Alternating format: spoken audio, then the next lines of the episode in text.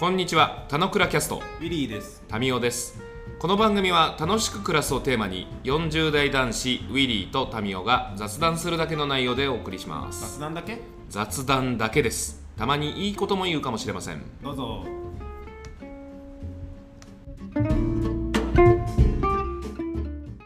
まあ、せっかくなので、入澤さん、僕からの2人への質問です。あありがとうございます。お時間いただいて。いい質問ですね。ありがとうございます。あ、恐縮です。すいません あ、そこも繰り返すんだ。えいやいやそうでしょ。デフォでしょ。なるほど。えー答えは2つあって、はいはい。オッケーオッケー。大丈夫。それも、それも大丈夫。それもやるのかい。えっとね、まず、あの、今のためか未来のためかみたいな話をすると、あの、俺それをあんま分岐してずにやったんだなと思ったんだけど、結果的になんか2つの視点があるのかなっていうふうにタミーの質問をもらって気づいたので、いい質問だったなと思うんだけど、な何かっていうと。俺当時は、あのーもっとライフログ寄りだったので、仕事をもっと改善しようって観点でログを残したんですよ。例えば、1時間のこの会議があったって会議のやつを残すんじゃなくて、えーこういう風にできたらもっと良かったとか、この手順とかってもうこうやってやっとけば、あの、会議が進行うまくできたとかっていうのを俺は残したのね。で、いくと、その瞬間のためにも残してるし、これは多分次の会議のためにも使うから残してるっていうのをあんまり意識せずやってました。なので、えっと、現在と、えー近未来的というか、すぐ使う明日の会議とかにも使えるっていう視点でやってました。っていうのを基軸にやったんだけど、今どっちかっていうと、えっと、後で見返した方がっていう方が大きくなっていて何かというと、俺、毎朝の習慣で、えー10年前の自分は何したか、5年前何したか、3年前何したか、1年前、半年、3ヶ月前、1ヶ月前、2週間前を、過去のやつを振り返るっていう習慣があるんですよ。で、それを見ると、あ、俺このタイミングって去年ゴールデンウィークボーイスカートのキャンプを企画してやってたんだわ、とかって書いてあったりして、まあ、それ楽しかったな、もそうだし、あ、じゃあそろそろこれまた考えなくちゃいけないなとかっていう、未来の自分への、当時はそんな意識しなかったけど、お年玉みたいな感じになって、後からもうめっちゃ、あ、このタイミングってこれすげえ苦労したわとかがわかるので、それをやってから逆に、今やってるのは、去年の2週間後、去年の4週間後は何やったかを書いてるんですよ。そうするとタイムトラベルしてる感じになってて、あの例えば、5月でこの予定がある、それを4月のタイミングで見ることができるので、このタイミングでこういう準備をしたとか、こういうところが苦労したとか書いてあって、なもう、去年の自分からの引き継ぎ書みたいな感じなんですよ。で、それ見てると、ちょっと早めに手が打てたりとか、それができるので、日々の活動がもっと良くなるみたいな感じができてるので、未来を振り返、あ、過去を振り返ってるんだけど、実はそれを未来を予測するために使っていて、で、今の活動も良くなるよみたいな感じに、なんか修練されていったので、なんか、今は後者の方がすごい良いなっていうふうに思ってるっていう、そういう感じかな。あと、それ、もう一つはなんか、なんていうんだろう、雑談的に喋ると、将来的に多分俺ビッグデータがめちゃくちゃ大事になるっていう世界だと思ってるんだけど、個人のビッグデータが残ってないと、自分の最適化ができないと思ってるので、俺はどっかでこれをチャット GPT みたいに取り込ませて、で、俺はこうだ、俺はこういう人だっていうのを、なんか20年分ぐらい学習してもらって、それからアドバイスをもらうと多分、他の人がもらう一般的なアドバイスよりも俺は気持ちいいはずなので、そのためにデータを残してるっていうふうに今なってるっていう、まあそんな感じですかね。はい。なるほど。川口さんに戻します。いやいや、戻すなよ。質問したからさ。我々がい MC。や、そうだけど、ちょっとゲスト寄りのトーンで喋ったから。だからまあ、今の話で言うとさ、だからまあ、も目的的にはちょっとスライドした部分はあるかもしれないけど、まあ結果、その、残すことの効用のために残してるってことなんよね。あ、そうだね。あだから、もあの、残すことにフォーカスしているっていう。でもまあ、そこ抜きには改善が図れないから、あの、残す作業を外すということはちょっと考えにくい。みたいな、そんな話であってる。うん。なんかちょっと一瞬さ、あの、多分これどっかで話すと思うから話しとくとさ、はい。今、田野倉キャストにも近しい話をしてると思ってます。もう、あ熱を帯びてきましたけど、これゲスト会だから。分かって、俺が言っちゃうんだけどさ、あの、そうそうそう。話してる自分も楽しいけど、これ多分聞き直す自分も楽しいじゃないですかと。はい。で、俺らはそんなにこの聞き直すってことを当初始めた時は全く意識しなかったけど、1年前の振り返りこうやって言ってたじゃんとかっていうのってやっぱ普通に話せるのってすごいし、なんかこれを、なんていうの？あの、子供なのか孫なのかが大きくなって、実はじいちゃんこういうこと考えてたんだわとかっていう時に、あの時の田之倉キャスト見て、聞いてっていうのすげえなと思ってるので、なんかそういう、なんちゅうんだろう。もともとの目的ではなかったかもしれないけど、聞き返すことができるってなんかすごい貴重だし、えっ、ー、と、書いてる情報よりも多分声のトーンとかでなんか伝わることが多かったりするので、なんかそれは、なんていうの、図らずも民との共同未来へのなんか財産みたいになってるなみたいな感じは、俺は思ったりしてるっていうのでちょっと挟んできました。海さん、入澤さん、こんなこと言ってますけど、どうですか？どう思います？ゲスト会なのに。ゲスト会なのに、この人、私の会って聞いてたのにめっちゃ喋るなって思いました。そうなんです。話す比率がおかしくなってる。まあ、俺が質問してるから俺がよくない。いやいやおそんなめっちゃ喋るなとか思ってないです、ね、そこいやありがとうございます。そこ訂正してくれる。いや、あの、ウィリーさんの残し方の意識が高くて、意識が高いの、あれが、ニュアンスとしてはすごいかっこいいの意識が高いで、真似しようって思いました。おっ、ありがとうございます。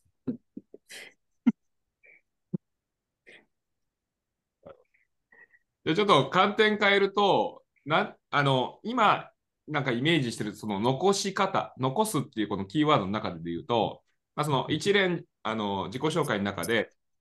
楽譜だとか電気だとか、そのまあ、映像だとか、残し方の形態ってもろもろいろいろ話してたかなと思うんだけど、写真だとか、どういう形態がなんか残し方として、なんかあれなんですか、あのいい形態、まあ、自分にフィットする形態なんだな、みたいな感じなんですか？うん、そこは今模索中で、うんうん、作品作りに力を入れ始めたのがここ1年ぐらいなんですけど、うんうんうん、そうそう、その残すっていう好きなことを誰かに還元じゃないけど、誰かと共有できるものにしていきたいなっていうのが始まりなんですけど、そこで言うと、うん、入り口は映像とか写真で、う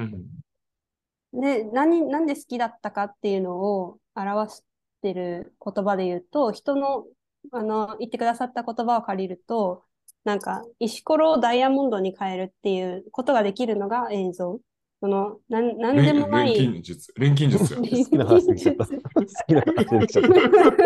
アルケミー、アルケミー。わからないよ。わからない。わからない。申し訳ない。これは。これはね、ヘビーリスナーだとわかる用語ちょっと出してて申し訳ない。じゃあ、の回聞いててください。なんでもない日常をもうすごいものにするわ、ね。もう錬金術って呼んでる。アルケミーだ。はい。鉛を金に変えるというのが錬金術なんで、まあ、石ころをダイヤモンドに変える一緒のことなんで、ちょっと反応しちゃって、ごめん。今日ゲスト会だよ、みたいな。フリー、フリーになっちゃって、次から。はいはい。使います。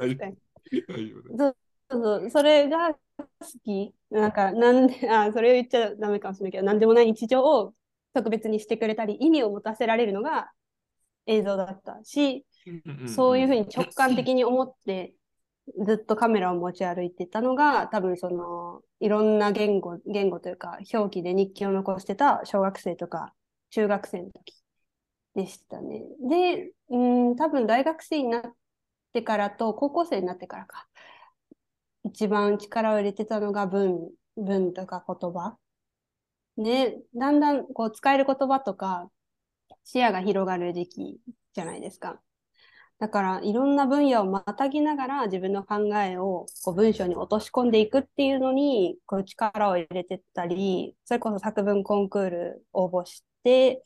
こう賞をもらったりとかっていうのがまあある種自信になってやってたなっていうところがありの、今は多分言葉を手段にしているところが最近はある。その言葉っていうのは表せる範囲がそれこそ限りがあるものだし、人によって多分使い方とか、同じ言語でもこう違う言語のような使い分けみたいなのが多分人によってああるもの。なので、言葉はそのコミュニケーションのために使うもの。なんていうの、うんと、言葉で表しきれてないものを理解するために、えっと、投げ合うものが言葉だと思っていて、なので、それ以外の今は写真と、写信とか冊子とか、この前初めてジンっていうこう雑誌みたいなのを自分で作ったんですけど、その、もの、ものですかね。ものにして残したいなっていうのは最近あります。手に取れるものって感じですか？そう、そうです、いそうです。うんいわゆる、その、アート寄りな、な何らかの触れられるものっていうイメージ。うんうん。そうです、そうです。なるほど、なるほど。うんうんうん。じゃあそう最終的に土偶みたいなところに行くかもしれないですね。行くかもしれない。かもしれない。なんか多面的であってほしいと思うんですよね。うん残るものが。誰うんうんいろんな角度と視点と、あとうんうん。多分だけど感触とか、うんうん。いろんな捉え方ができるものとして残したいと思ってます。なるほど、なるほど。うんだからなんか、あのーなんだろう、商業性とアート性っていうものを、まあ、分離して語ってしまうとよろしくないのかもしれないけど、どっちかっていうとアート的なところ、もっと感性的なところに寄っていく感があるのかもしれないですね。うんうんうん今のニュアンスで言うと。そうですね。表現っていう世界の中で何らかを、まあなんか、あの、誰かに教えてあげたいというよりは、この感覚を共有したい、もしくうんうんうんもしくは創発したい、その触れてもらった人からも何らかもらえると嬉しいみたいなことを含めて、なんか、コンテンポラリーな匂いがする感じですね。うんうんうん。そうですね。まさにその感情から始まってほしいっていう気持ちは結構強くて、作品作りの何で残すかは固められてないけど、テーマとしては、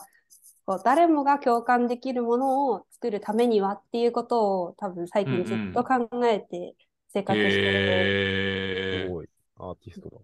えー、そうなんです。マスターピースみたいな。誰もが。誰もが。うんうん。そうそう、そうなんです。で、そう思ったときに、やっぱり、なんていう、共感なので、なんか、落とし込める前に気になっちゃうとか、見ちゃうとか、うんうん。こう、刻み込まれるみたいなもの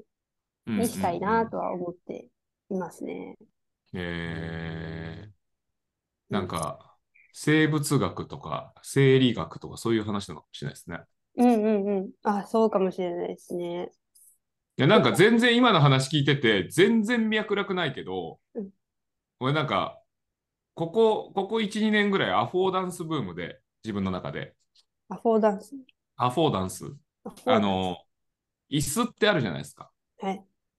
椅子って座られる形状もしてるから人は座ってしまうっていう。で、それは、あの、もうその機能を椅子というその形状の中で人に対してその意味をアフォードしてるので、うんうん人は座ってしまうんだ。ボタンあるじゃないですか。はい。ボタン見ると人は押したくなるっていうじゃないですか。うんうんうんうんだから押したくなる形状を作ってるから人は押してしまうっていううんみたいのが、なんか、バンコクの人に伝わる何なのかもしんねえなって気がしたって感じです。いや、そうですね。それ、すごいいいなって今思って、あの、多分、いろいろなんか勉強したこととか、自分がこれまで見てきた作品がつながって、その誰もが共感したいものってなってたんですけど、今言ってくださったアフォーダンスが、なんかすごいつながったし、なんか今興味がある分野っていうか、積極的にアンテナ張ってるのがデザインっていう観点だった時に、この建築をデザインしてる人たちってみんなほとんど椅子作ってたんですよ。それってつまり、そのなんか人間が必ずする行動をどう心地よくするかとか、うんどう美しくするかとかを考えて、なんかみんな作ってたのかなって思ったりしましたね。うんうんうんそうです。そう、それこそ専攻してた分野が長い間農業だったりしたときうんうんに、そ植物とかって本当に地球に合ったこう変化の仕方をしてるわけじゃないですか。今残ってるものって。でそこを考えたときに、なんか無意識とか、その意識的じゃないところで、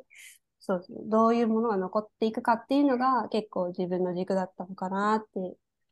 思いました。うんうん。えー。人って地べたに座るのと椅子に座るもしくはそのちょっと段のついたところに腰掛けるみたいなのとどっちが自然なんですかね？ちょっと脱線するかもだけど。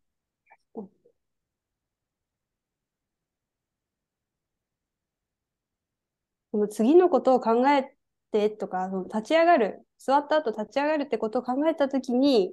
それが簡単になるのは、多分段差がある方ですよね。うんうんうんうん。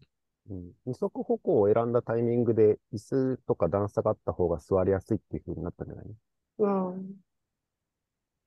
うんだから逆に人間がまた4足というか、ね、仮に手足がなくなってベタっとしたらば、もちろん椅子はいらなくなるし、うん。あの、ね、手の方をたくさん今使ってるから、手がもっと大事になった場合には、もしかしたら椅子って形じゃなくなるかもしれないし、うん。なんか立った時に椅子っていうのがセットになったかなっていう。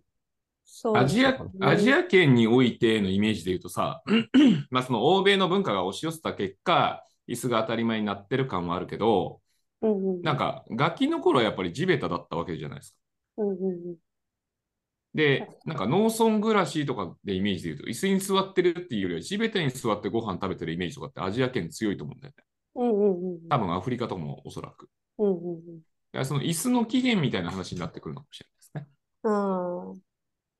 確かに。え、面白いですね。いや、あとは思ったのは、なんて言うんだろう。結構、なんて言うんだ。地面に触れるって意外とない。今、確かに。聞いて思った時にね。うんうん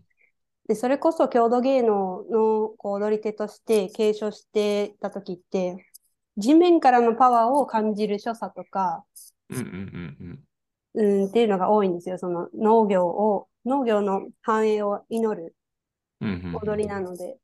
そう思った時に地面から離れ出したものの一つが椅子だったのかなとかって今。ああ、かもしれない。面白い。でであり、靴でありって話なのかもしれないああ、うんうんうん。そうそうそう。面白い。ですね。うん。だから地面を感じてないでしょうね。だかうんら人の足の裏の機能がすごい低下してるみたいな話よく言われますもん。うんうんうんうん。そうですよね。変化を感じられない。それは素足でいる状態が、まあ、ほぼないから。うんうん俺今たまたま素足だわ。嘘。うん。車に乗って素足ってやばくない？いや、普段 B さんだから、今 B さん脱いで車にベタってやってるから、ああ、なるほど。地面は感じてないけど、車を感じてます。いや、あの、足をちゃんとむき出しにしてる状態をどれだけ作るかはあるかもしれないね。うんだからそういうところは、なんかその、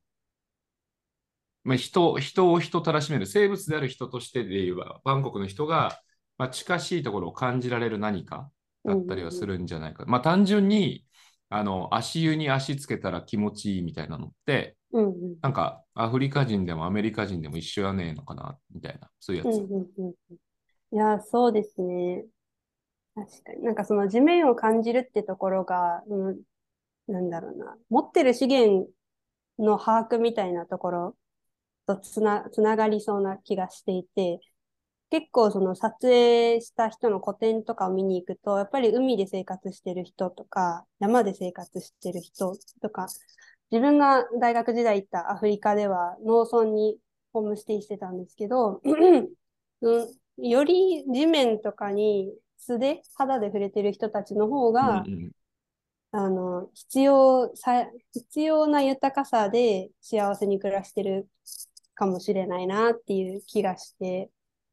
そこの接点、うん、がなんか椅子から始まってるのが今伝えられ面る何かかもしれないですよね。うんうんうん。まあ、そう思うと、この田之倉キャスト冒頭で入澤さんが浮き足立ってたっていうところにこう、まあ、それが伏線となって今に至ってるみたいなふうにも見える。なんか、なんかうまいこと言ったね。ウィリーのおかげでもある。いや、違うだろ。どう考えても違うだろ。俺、それ浮き足立ってたらもう、この流れができたらもうかなりすごいわ。だからなんかう、ん。その椅子というものが、なんかある種、その、欧米圏文化の象徴でもあるっていうふうに多分見えるわけで、で、そう考えると、あの、椅子が本、椅子自体が本当なのかっていう疑うところからスタートするのも、なんか、あるんじゃないかなって気はするっすよね。うんうんうんうん。そうですね、でもそうです。俺とか、あの、入澤さんの世代で言うと、まあ、星座世代の人だと思うんですよ。い ウィリーとその話したことないから分かんないけど。いや、星座もうできない。いや、かつてはさ、星座ですっていう感じが、まあ、俺の感覚で言うと、俺らのガキの頃の世代ってそういうのが主流だった感覚でいて、いるけど、もうなんか今星座とか、あの、あんまないよねって感じするし、うんうんうん。それは発育上正座するとなんか足が伸びにくくなるからよろしくないみたいな話たちもあったりするよね。えー、ある。そうだ。うん。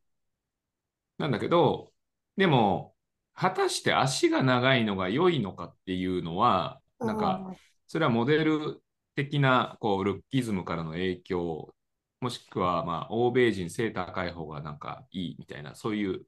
あの影響うんをうん多分に受けてるがゆえ、だってね、あの柔道とかで言ったら腰高いと弱いみたいな話だったりするわけじゃん。うんうんうん。で言うと、なんか、あの、座るという行為自体、なんか結構広がりがありそうな感じかもしれないですね。うんうんうん文化的なものをすごい引きずってるから。うんうんうん。確かに、そうですね。さっきまでその、話したときに、無意識と意識みたいな、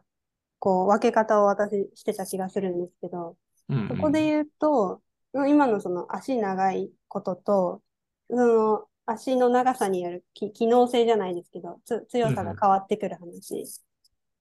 うんまあ、無意識でいいもの、いいと感じるものを残したいと思いつつも、多分その、今まで記録してたこととかへの執着は、そ、そこに残されてる資源とか記録とかをしっかり観察した上で次を決めたいっていうものも実はあるなって思ったし、そこ結構今日の話だと説明しきれてなかったなっていう感じはありますね。なるほうんうん、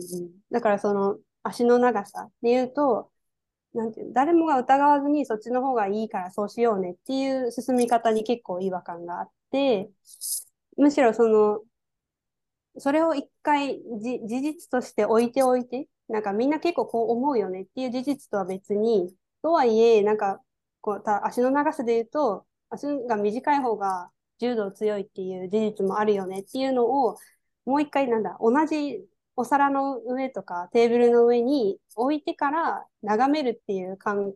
感覚というか時間っていうのが結構ないな、なかった。人生で触れ合う場面で、社会の中にもないし、結構勉強っていう、学校か、学校っていう環境の中にも意外となくて、それを作りたいのかもしれないなって今思ってきました。記録する際ど、なるほど。うん、当たり前を疑いたいみたいな、そういう世界ですよね。そうですね。うんうん。気づけばですよ、久美さん。あの、あっという間のこんな時間で、はい。ごめんなさい。うんな感じだったりするんで、あの僕ら的にもまだまだ話したい気持ちは山々だったりはしますが、一旦、えーまあ、この前後編というところを畳めれば、結べればなというところで思います。えっ、と、先にウィリーと僕から、えーまあ、今日の話してみての、まあ、トータル、まあ、感想をお伝えさせてもらって、最後、久美さんから、まあ、今日こんな感じでしたという総括をいただければなという感じにしていきましょう。はい。じゃあ、入澤さん、どうですか？うーん。すごいね、深い話だったから、ちょっとまだ咀嚼しきれないけど、えっとね、うん、残す、残すにしても、その人が感じたものしか残せないし、逆に感じないものにもいろいろあるんだなっていうことなのかなっていうふうに思ったので、えっと、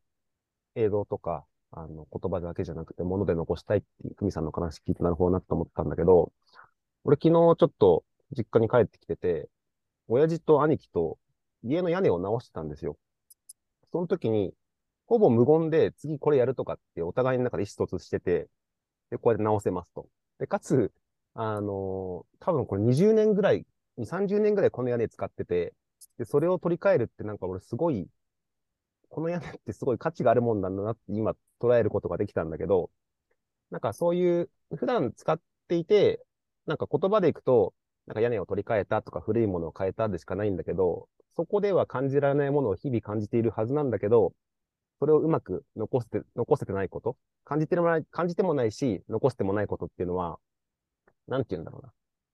全部感じたり全部残すともう本当キリがないから生活できないかもしれないけど、やっぱ楽しいにはすごいつながるんだなっていうふうに思ったので、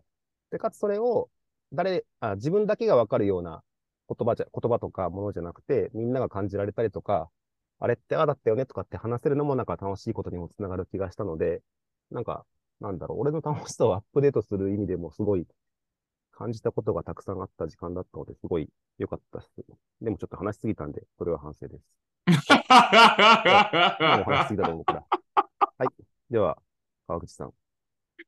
はい。局民さん、ありがとうございました。えーっとね、まあ、残すということが、私は残す人ですという、まあ、アイデンティアイデンティティ的なところからスタートし、まあ、それが楽しく暮らすに紐づくという中で、まあ、残すについて今日、まあ、フォーカスして話してって大丈夫だなと思って話してた感じでしたよと。で、そもそもね、残すというワードにおいては、まあ、基本的には伝えるために残すんでしょって思ってる嫌いがあったんだけど、まあ、今日なんか話をこう繰り広げてる中で、なんかある種、その客観視させる。自分というものからこう分離させた何かに置くことによって、そのものと、残したものと自己も対話できるし、他の人もそこを見に行くことができるみたいな。だから、ワンオンワンで1対1でこうリアル、今ここの状態でこう話をすることではなくて、切り出されたものと対話することができるっていう機能においては、なんか残すって意味合いってなんか結構あるんだなっていう気がしたので、まあ、トークテーマとして残すっていうワードが出てくると思わなかったけど、なんか面白いなっていう感じがしましたね。まあ、引き続き、久美さんの活動に期待ということと、えー幾度となく今日、ルワンダというワードをこう散りばめていただきましたが、全く入沢が食いつかなかったところが、なんか、この前、2人で話したこと通りだなっていう気がしました。じゃあ、久美さん、今日の総括、いかがでしたか？はい。ありがとうございました。あの、すごくたの楽しいというか、意識を持つポイントがすごい高い場所に意識を持ったり、すごい深いところに意識を持ったりする、行ったり来たりの時間ですごい楽しかったのと、あと、生活、楽しく暮らすっていうところに、こう、どう、な私はすごく結びついてるし、なんていうんだ、そのものだなって思ってた、残すってことが、意外とその、なんていうんだろう。お二人と話してると人それぞれ違うっていうことがあって、面白かったし、面白かったです。あとは、なんていうんだろう。多分、それは意識してるかしてないかの違いで、残すことを意識してない人も、なんか誰かの心には残ってるし、なんか生活の積み重ねが、積み重ねで出てきたアウトプットで、やっぱり、なんか、この社会であったり、世界であったりとかが、一個ずつ変わってってるっていうのをもう一回認識できて、すごく面白い時間でした。ありがとうございます。ぜひ今の気持ちも残していっていただければ幸いです。はい。残ったのあのくらい。残ってるんだ、これが。じゃあ最後、久美さん、あの、ゲスト会ラストは、えー聞いていらっしゃる既得なリスナーの皆さんに、今日も一日楽しく暮らしましょうという一言いただいて閉じています。今日も一日楽しく暮らしましょはい。わかりました。う。じゃあ今日一の声でよろしくお願いします。じゃあ、今日も一日楽しく暮らしましょう。ちょっと噛みました。